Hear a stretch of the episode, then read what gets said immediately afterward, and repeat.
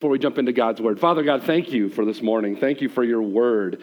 Uh, we thank you that we can worship you, and now we thank you, God, that we can uh, worship you by I, um, uh, really just diving into your word and allowing your spirit to teach us. I pray that'll happen.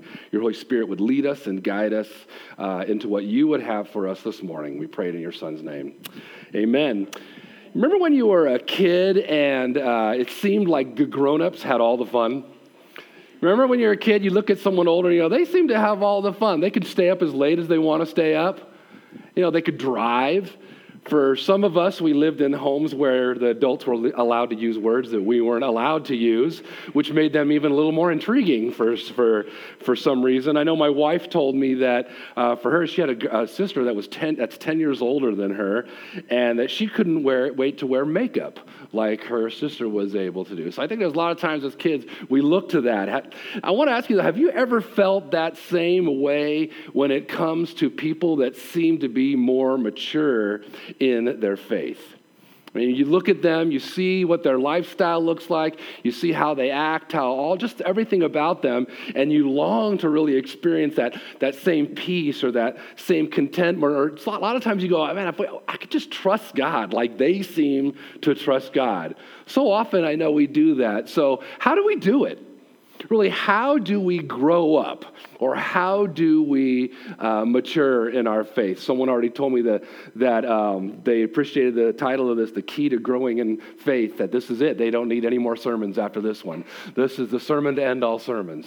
It's not. But we are going to talk about that. How do you actually mature or grow up?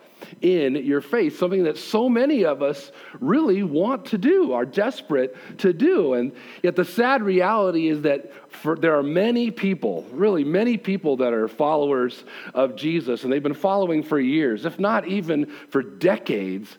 But spiritually, they're really what the Bible often refers to as infants uh, or children. And really, what that really, all that really means is that, that they don't understand the deeper truths of God's word. See, as you mature in your faith, the truths that never, you just could not grasp before, they all of a sudden start to come alive to you. That's what maturing in your faith does. So, how do we move from being a spiritual child to being a spiritual adult? Or more simply, just how do we grow? How do we grow in our faith? Well, the truth is that we grow in our faith as we continue to deepen in our intimacy with Jesus. That's where that's the key as we continue to recognize and to understand who he really is. Not just saying, "Oh yeah, I've heard about Jesus," or "Yeah, I know Jesus," or "I've known Jesus," but it's learning to truly deep go deeper in an intimate relationship with him as we learn more about him. It's like with my wife, the more that I continue to recognize and understand who she truly is, the deeper I fall in love with her. I think back to our first year of marriage. Our first year of marriage, I guess I could use this word, it was hell.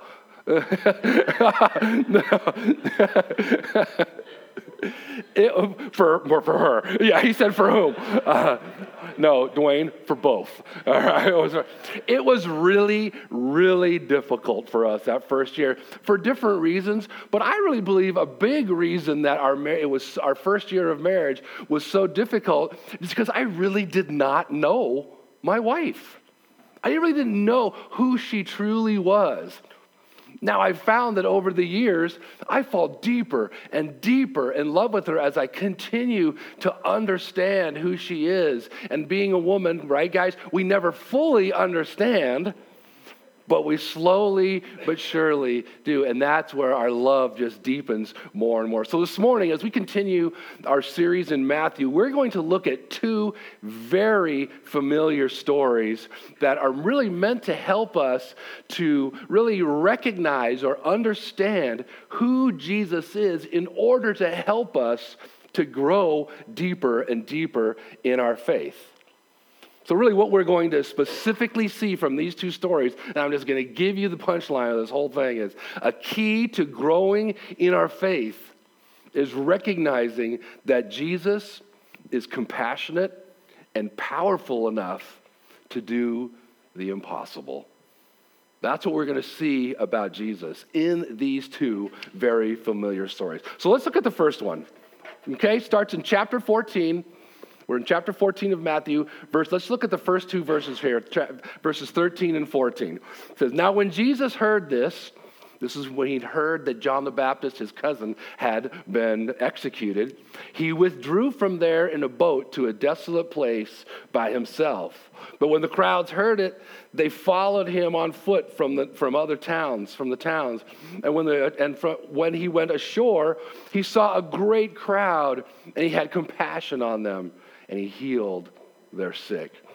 So here we have Jesus, you know, most likely he's exhausted.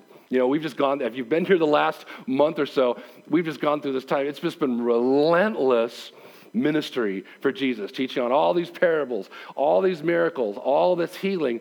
So I'm sure he is absolutely exhausted from that. And he's just heard about the execution, the ridiculous, as we saw, execution of his cousin, John the Baptist. So he wants some time alone. Understandably, he wants to just get away. Like that commercial, need to get away. This is this was where Jesus was. He wanted to get away with him and his disciples. But we see here that his plans are disrupted when uh, sh- when the sort of this bush telegraph goes out and enables the crowds in the local towns to know where he is. They find out where Jesus is and they follow him. They say, "We here he is. We've heard. Let's go get him. We got to go. We got to go find out what's going on with him. We got to get some healing done." So so much for solitude. It's done. That's not, that is not going to happen. Yet look at how Jesus responds to this disruption of his plan. Okay, he knows it's being disrupted. What we see here is literally the heart of God exposed for us to plainly see in this response. Check out what he says. Instead, instead, of being irritated by the instructions of his plans, he responds with his compassion. See what he did? He instead, he went out and he said, Okay, I'm going to heal them. He didn't say, whoa, whoa, whoa, wait a second. It's been a long week, men and women. It's been a long week. Can I just, you know, give me, a, give, give me, give me six hours? No. His response is he, he, he just goes in. He has compassion on them. It says he saw the great crowd, and instead of being irked, he has compassion on him. Now, this word compassion in the Greek literally means that he was moved in his bowels or his guts. You see, because back then they thought that the source of all emotions happened from this inner area, our guts and our bowels. And really, that's no, nothing new today. We use that same kind of talk today, don't we? We say things like, my stomach is all tied up in knots, don't we? We say that, or I have butterflies in my stomach when we're nervous, or we say, I've got this gut feeling. So this is what they were saying. They had, this, is what, this, is what, this is what was happening to Jesus. He was having this visceral response to his this compassion. It wasn't just like, oh, these people are needy. No, he just he was feeling it. It was something that was that really came upon him. You know, remember that Jesus told his followers that if you have seen me, you have seen the Father. Remember that? He also said that he and the Father are one. You know, what this tells us is that God is not an impersonal force that's indifferent to the things that we go through. Because, people, because of the cross, God feels our pain. Because remember, along with being fully God, Jesus was also fully man. He was able to feel the whole gamut of emotions, of pain, of temptations that we experience. That's what the cross did. This what makes it this is what makes Jesus able to be so compassionate and sympathetic with our pains and struggles. I think so often we think of Jesus as this holy guy up there or somewhere that he yeah, he's yeah, sure he was man, but he can't relate to me. He's fully God. But we forget that mysterious thing that happened that he became a man, 100% man also. So he gets it. He knows what we, we've been through. Hebrews 2, chapter 2, verse 18 says, Since he himself has gone through suffering and testing, he is able to help us when we are being tested. So he knows. He can relate. So when you hear that Jesus is compassionate, it doesn't mean that he goes, Oh, yeah, I kind of get what they're going through. No, that means that he's feeling it. Our God knows what we're going through. There's a sense of identification that so oftentimes we think is not there because it's so he's so far off and so him. So here we got Jesus totally exhausted. He's probably grieving, just wanting to get some downtime. But here he is moved physically and emotionally by the physical, by the emotional needs and the physical needs of this crowd.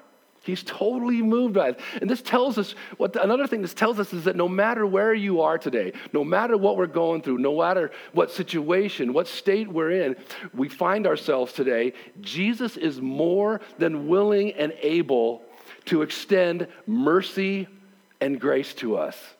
This is where he is at.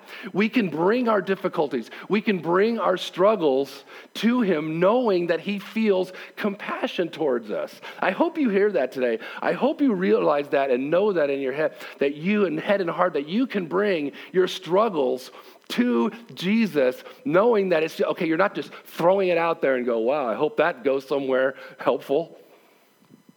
That it goes to him and he has compassion.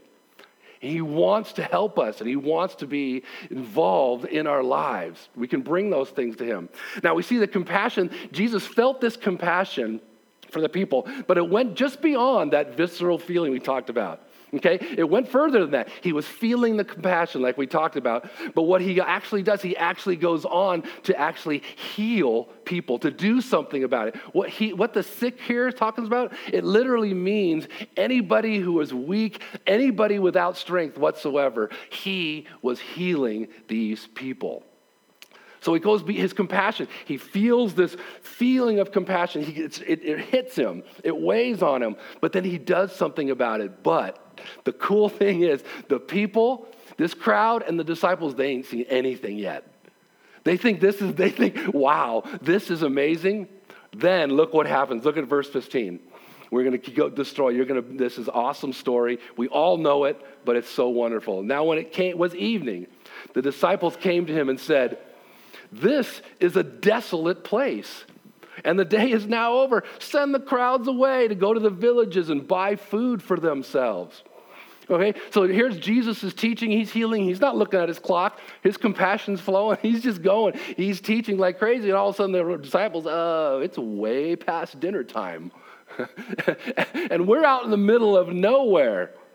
These people need to leave. These, Jesus, we need to send these people away so they can go get something to eat because this place that we're in right now, there are no towns, there are no villages around that it would be easy to go get something. Taco Bell is not open, there's nothing.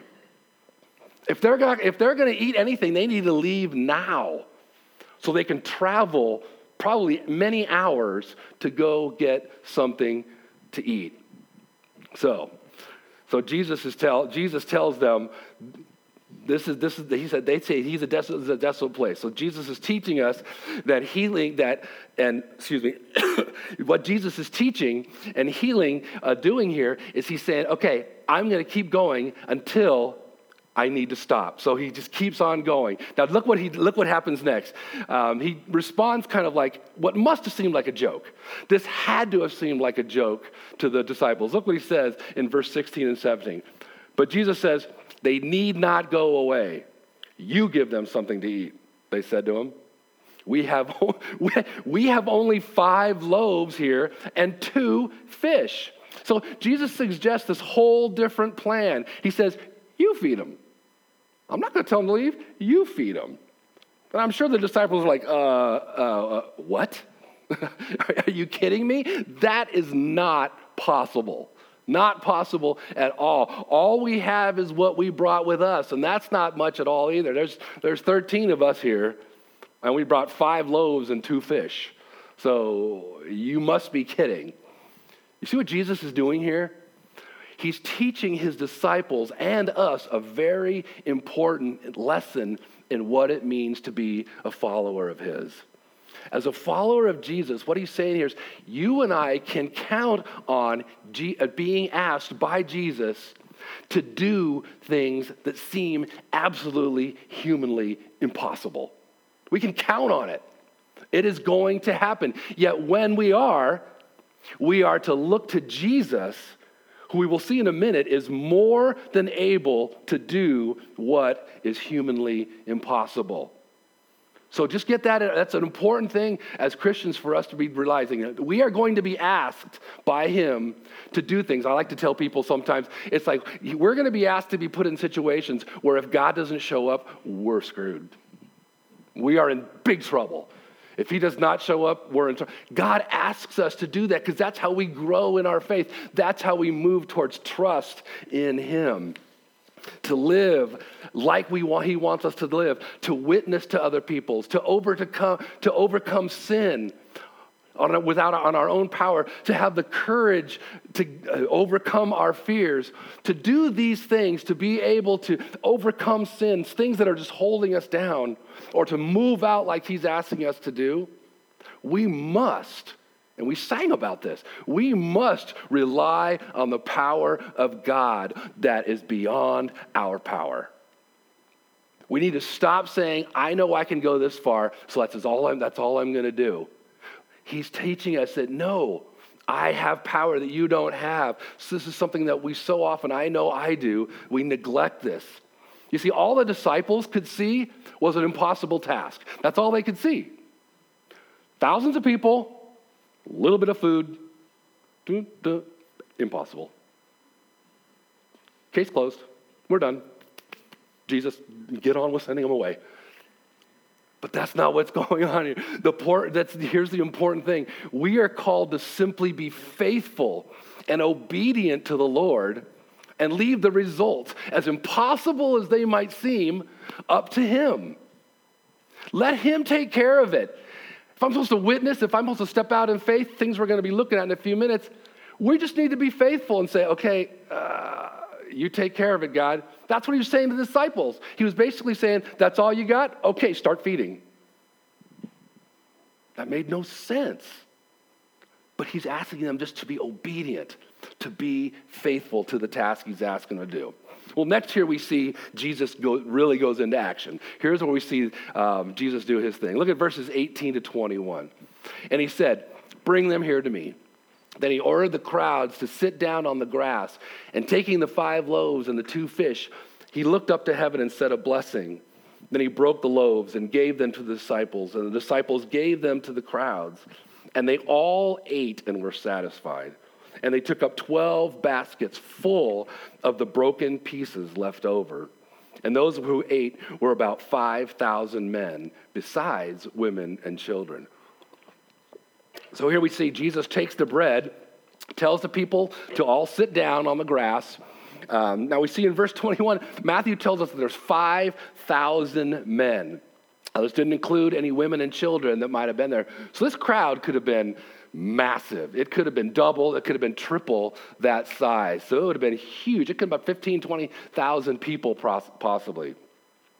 So Jesus takes this bread, looks up to the heaven, and really in an act of, and I think a lot of times we gloss over this stuff, in an act of praise to God being the provider. Do, think about that.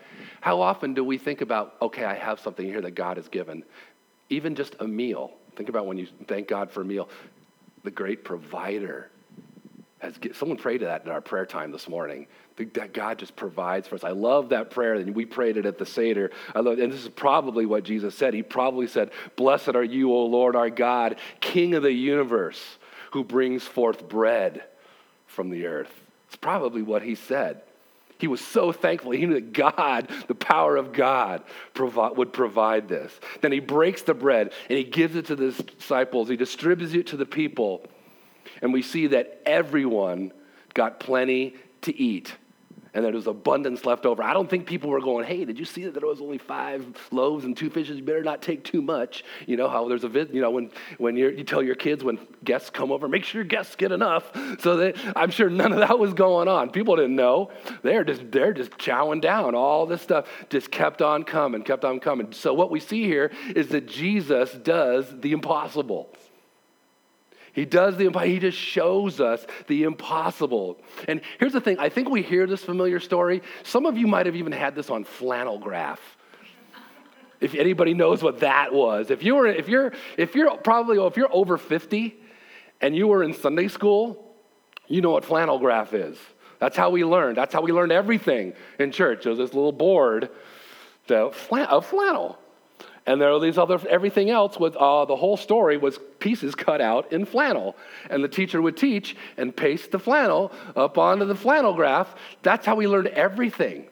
I thought life was going to be flannel graph. that's what it was, it was all going to be. That's, I thought that was how it was all going to be. But see, here's the thing. We hear this story and we go, yeah, Jesus, you know, fed the 5, 10, 50,000. We think, no big deal. I've, I've known that all my life.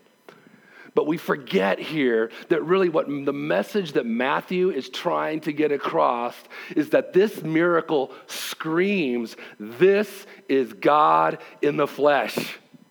It's screaming that. Like I've said before, this is God in a bod, okay? This is God. Don't just see it as some big thing like David, maybe a step above David Copperfield. This is God. Don't miss that. And you can absolutely put your trust in Him. Do you see what this see how this miracle is screaming that? It's not just showing this incredible cool thing. It's screaming that you can put your complete 100% trust in this person because he is God. He has compassion on you. He's, he has power to do the impossible. So let's move into our second one, who has a second story, which has very much the same theme as this one. Another one, once again, another very familiar story that's meant to help us to better understand and recognize who Jesus truly is in order to help us to grow in our faith. So look at uh, verses 22 and 23. It says, Immediately he made the disciples get into the boat and go before him to the other side while he dismissed the crowds. And after he had dismissed the crowds, he went up on the mountain by himself to pray. When evening came, he was there alone. Excuse me. Now, in, in this you got to understand here there's, there's a little side thing going on here. It says immediately where, where I, I in some ways this can be seen as that where jesus was um, trying to get his disciples to get going get things moving along here and get to the other side of the lake because jesus wanted to avoid this really this attempt that his the crowds and maybe even his disciples had to kind of force him to be kind of have a more openly messianic messianic role going on here. And, and we kind of get this idea because in john John's account of this story, he says, Perceiving then that they were about to come and take him by force to make him king. This is something that Jesus was not ready to do yet. So he just he moves moves things along. All right, let's go along. I'm not ready to do that. Let's keep going. Okay. So Jesus sends the disciples on ahead, and then he proceeds to finally get some time alone with his father. He finally is spend, and what we're going to see here, it's a lot of time that he spends with his father. I I wish the Bible gave us more info. Don't you sometimes wish that the Bible gave us a little bit more insight? Like, what was Jesus like until he was 30? I mean, what was, what was going? What kind of teenager was Jesus? You know, was he getting his brothers in trouble with, uh, you know, uh, you broke the pot? No, I didn't. You know, it's like I know what was, you know, what what was going on. But more importantly, I would love to know what it was like. What was Jesus's and his father's interactions like? Can you imagine if we had a front row seat and we do in some ways. And the amazing thing is, we have a front row seat in how he responded to his father when he was going through excruciating suffering and pain. We have that. So this is so this is so intriguing uh, here. Um, so we, we know that, he, that what he's going through is a difficult time, so he's spending time with his father. Now he sends them across the boat, gets to spend some a significant amount of time. And so next in verse 24, it says, But the boat, see our so whole thing now all of a sudden it's funny how the Bible goes, where Jesus, now we're at now we're at the disciples. But the boat by this time was a long way from the land beaten by the waves, for the wind was against them. So we see the disciples, they're out on this lake. They're not making much headway at all due to this storm, due to the wind and the waves. Now look what happens in verses 25 and 26. Excuse me. And on the fourth watch of the night, he came to them walking on the sea. But when the disciples saw him walking on the sea, they were terrified and said, It is a ghost. And they cried out in fear. So now the fourth watch of the night, this is like what this was somewhere between 3 a.m. and 6 a.m. So the disciples had obviously been rowing for a long time. They've been fighting the elements for hours and hours. So can you just, just think of your, just put this scene in your mind or put the flannel graph in your in your once again this was one of those flannel graph stories. Imagine the scene in the middle of the night the disciples are absolutely exhausted. They're just fighting. Okay jesus told us to go to the other side so we got to go. So they're still going they're going. They're exhausted when all of a sudden through this the shadowy moonlight jesus appears walking on the water. I am getting the flannel graph in my head. Sorry. He comes walking. he's walking out on the water, and it says here. It says they were terrified. I mean, who wouldn't be? They're exhausted. There's this big storm coming, and all of a sudden Jesus is walking, walking on the water. You know, the flannel graph guy didn't move much, but uh, you know he was just walking, walking on the water, and it says they're like, ah, a ghost. They think Jesus is some spirit. They think he's, because no one could do this. Who could possibly do this? Look what verse 27 says. But immediately Jesus spoke to them, saying, Take heart, it is I. Do not be afraid. He says, It's me. Actually, he's using that same phraseology as saying, I am. It's me, God the one who you are seeing, who is actually God. now, Next thing we see here right away is Peter. good old, good old Peter. He, want, he wants to join Jesus out in the water. Now, you got to understand, Peter gets a pretty bad rap often, doesn't he? He gets a bad rap for being the act before you think kind of guy. Any of those? Don't, read, don't nudge your husbands or wives, okay? The act before you think kind of person. We get that. But the problem thing here is I think that, yet the reality is for this situation, I think Peter really loved Jesus. He loved Jesus, and I believe that he felt that if Jesus could walk on the water, then surely he would give them him the ability to do it too. He was close to Jesus. He felt like, yeah, he's, he's my buddy. He's not, he's beyond my buddy. He's someone I love. Of course, he would help me to do what he's doing. Kind of some of that think, act before you think going on. But I think there's a real love to be with Jesus and do what Jesus is doing. It's like a little kid wants to get out there, you know, daddy's hammering with the, with the nails. I want to get out there with a little plastic hammer, and I want to be with daddy. I want to, I want to do what daddy's doing. I think that's kind of what's going on here with him. Well, look at, let's look at, um, look at verses uh, 28 to 33 here. Um, he, Jesus, he's, Peter thinking this, he says, Okay. And Peter answered him, Lord, if it is you, command me to come to you on the water. He says, Come. So Peter got out of the boat and walked on the water and came to Jesus. But when he saw the wind, he was afraid. And beginning to sink, he cried out, Lord, save me. Jesus immediately reached out his hand and took hold of him, saying, Oh, you of little faith, why do you doubt? And when they got into the boat, the wind ceased, and those on the boat worshiped him, saying, Truly, you are the Son of God. So here we got Peter seeing Jesus, freaking out at first. Here's, he hears Jesus. He says, Okay, wait a second. Okay, okay, it's you. Now, we don't know how far Peter got. We have it could have been two steps. We could have been walking for a while. We have no idea how far he got. But here's what happened when he saw the effects. He started to look around, saw the effects of the wind. He began to sink and he cried out to Jesus to help him. Isn't this really describe us in many ways? I think it really hap- this happens to us. We love Jesus. Those that are followers of Jesus, we love him. We want to be with him. We want to be obedient. We want to be faithful to him. So we step out in faith. We want to share our faith with a friend, or we want to share our faith with a coworker or a neighbor, or a neighbor. And as we begin to approach that subject, all of a sudden we're, we're afraid we're gripped, we're gripped with fear. What if I say the wrong thing?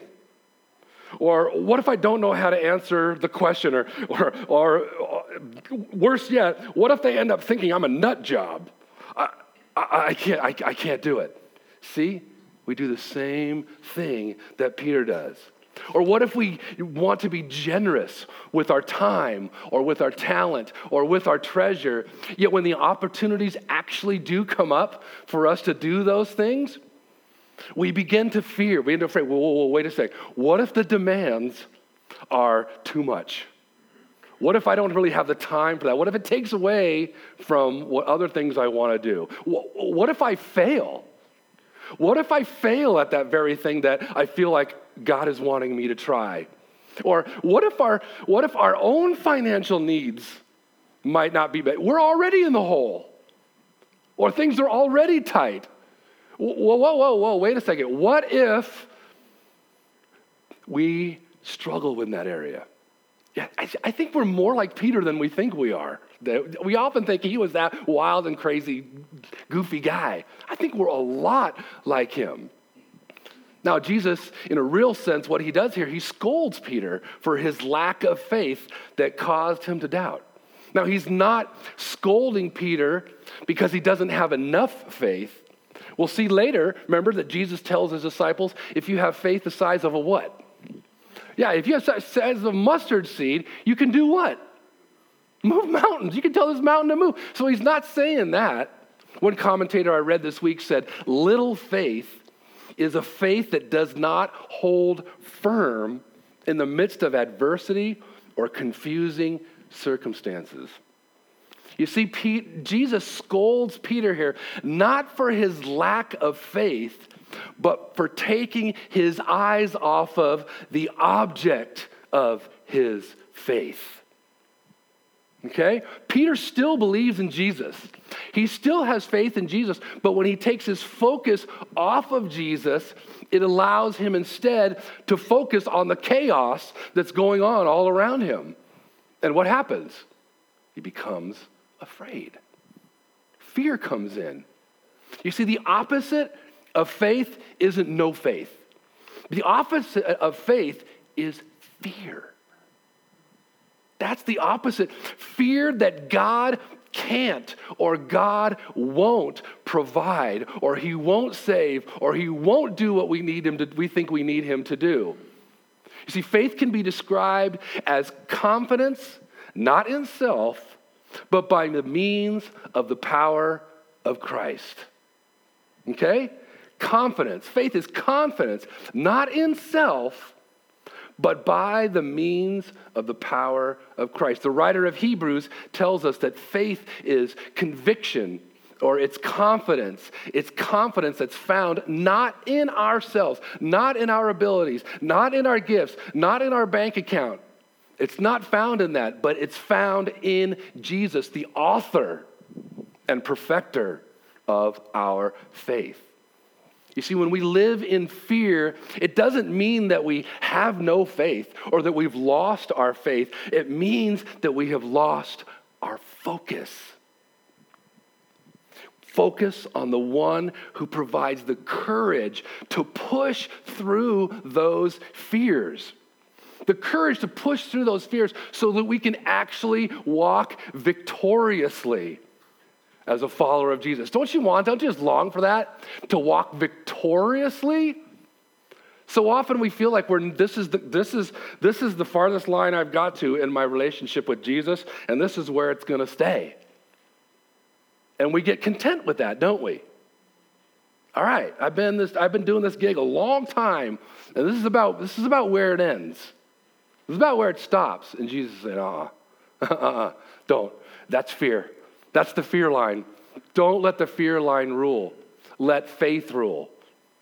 So that's what he's asking us to do to trust in him, not us, not our stuff. Even in the midst of the chaos that's going on all around us, to push through and walk victoriously, to have focus on the one who is totally compassionate totally compassionate and powerful enough to do the impossible. You see, we grow in our faith when we recognize and trust in and lean into that truth that that's who He is.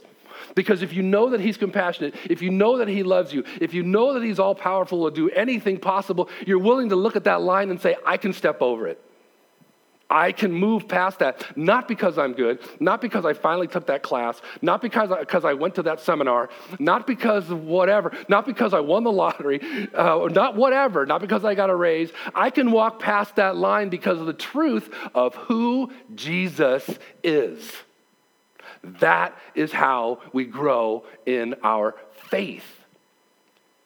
Trusting who He really is. It's when we stop focusing on who Jesus is that our faith departs and we begin to work things out on our own. You ever have that happen? Everybody better be feeling that way in this room. we feel like, okay, I, I got to figure this out. I got to take care of this. I got to do this on my own. Jesus, I'll ask you for prayer, but then give me in my, you, you know, you do this for me. Versus saying, I'm just going to be faithful to move forward. Okay? It's because when we start doing things on our own strength, that's when the des- feelings of desperation come in, right? It's like, what am I to do? What am I to do? I, I, thought I was supposed to, I thought God was calling. I've heard this as a pastor. I can't tell you how many times I've heard this line. I thought God was telling us to do this. Now I'm scared to death. I don't know if we should do it. Most of the time, what they need, go do it.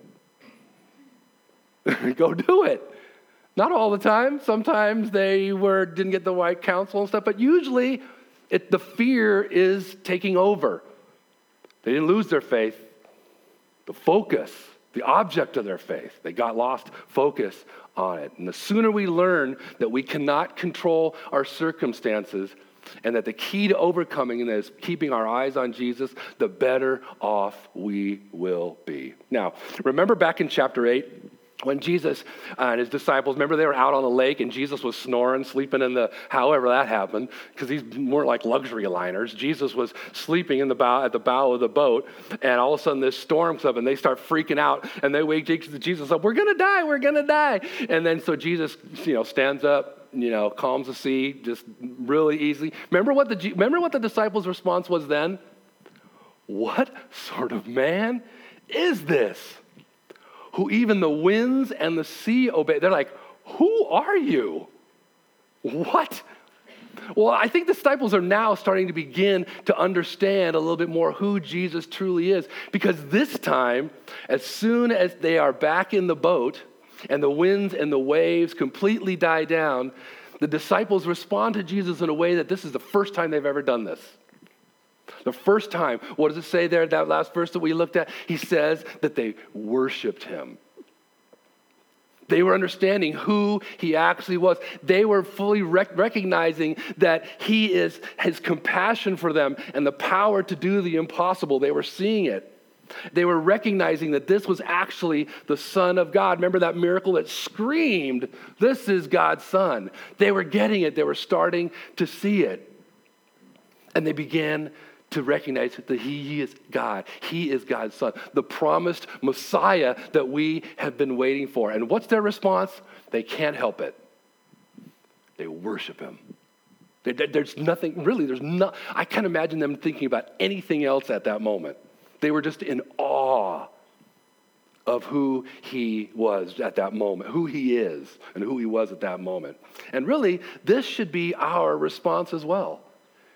You know, when we fully understand that Jesus is compassionate towards us and that he's powerful enough to do the impossible in and through us, not only should this cause us to be willing to step over that line of fear and grow in our faith, but really the other response should be, oh my gosh, you are awesome. You are amazing. And if you haven't had that experience, and if you haven't felt like wanting to just bust out in worship or just think it or whatever, chances are fear has been ruling. That doesn't mean you don't have faith. I'm not saying that. What I'm saying is you've lost, taken your focus off of what the object of your faith is to be. And it's easy just to put it back on there. You can do, we can do this. We should be doing this. What happens is we're able to then worship God with everything we are. When we come to church on Sunday morning, we should be able to come together and as we're singing these songs, we're just going, what a beautiful name it is to be able to go, oh my gosh, I can't think of anything else. I can't think of the people next to me. I can't think of anything else. All I can think of is that beautiful name of Jesus. That's, what we, that, that's, that's our response. But I know we're going through so much stuff where so much our focus is off of. If, if worship is stale, if worship is dry, if worship is something you don't enjoy anything at all, your focus is off of Jesus. I, it's not in my notes. I just felt I needed to say it. Not that you, not that you have this great voice and you I feel like I got to finally sing to everybody. No, that's not what I'm saying. But if there's a sense inside of you that you have to express this amazement at who God is, that only happens as we are really fully recognizing who Jesus is. If we're not seeing who Jesus is, church is stale, reading the Bible is stale, prayer is boring, all of that. Because we're not, obviously, we're not seeing Jesus. Because if our focus was on Jesus and his, um, how incredible he is, we would want to worship him. We would want to express our incredible, God, you are amazing.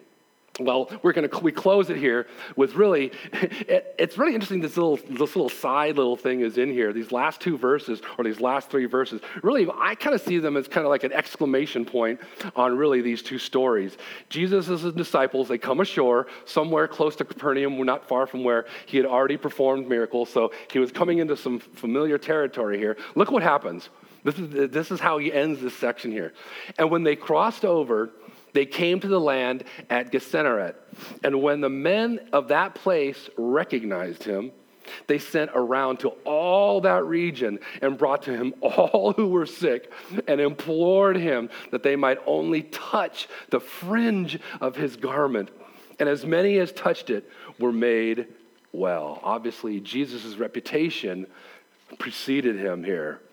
Now, in speaking of what this tells us about Jesus, commentator, commentator William Barclay says this. I really like this. He says, The most tremendous thing about Jesus was that he taught men what God was like by showing men what God was like. He did not tell men that God cared, he showed them that God cared. There's little use preaching the love of God in words without showing the love of God in action. Once again, compassion and power on display. So, do you want to grow in your faith? If the answer is yes to that question, it starts by keeping your focus on Jesus, the object of your faith. Here's what I want you to do this week. Next time you're tempted to begin to, to focus on the chaos around you, okay? Family, job, whatever. When you're tempted to focus on that and not or not follow through with how you know the Lord is asking you to be, what the Lord is asking you to deal to do, and you feel you start to feel kind of I'm starting to feel afraid. I'm starting to feel fear here a little bit. I want you to here's what I want you to do. Remind yourself, or just remind yourself, because you know what fear feels like. When that starts to come to remind yourself that the key to growing in faith is remembering that Jesus is compassionate towards you. He loves you. He is 100% for you. And He has enough power. He is powerful enough to do the impossible in you, through you, and for you.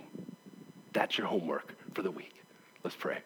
Father God, we thank you for your incredible love, your compassion, and your power, and how that, those things, when we recognize those, they cause us to really grow in our faith. I pray that for everybody here, that we, God, would be able to grow in our faith because we are understanding more and more who Jesus is. We are focusing more on. I want, I want that, God. I want to learn how to focus more on Jesus throughout the week as I, as I worry about my kids or I worry about preparing for a sermon or to talking to people that God, that I would focus on Jesus and who Jesus is, knowing that Jesus, you are for me.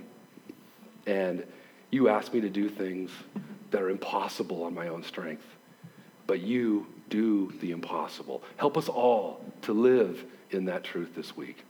We pray it in Jesus' name. Amen.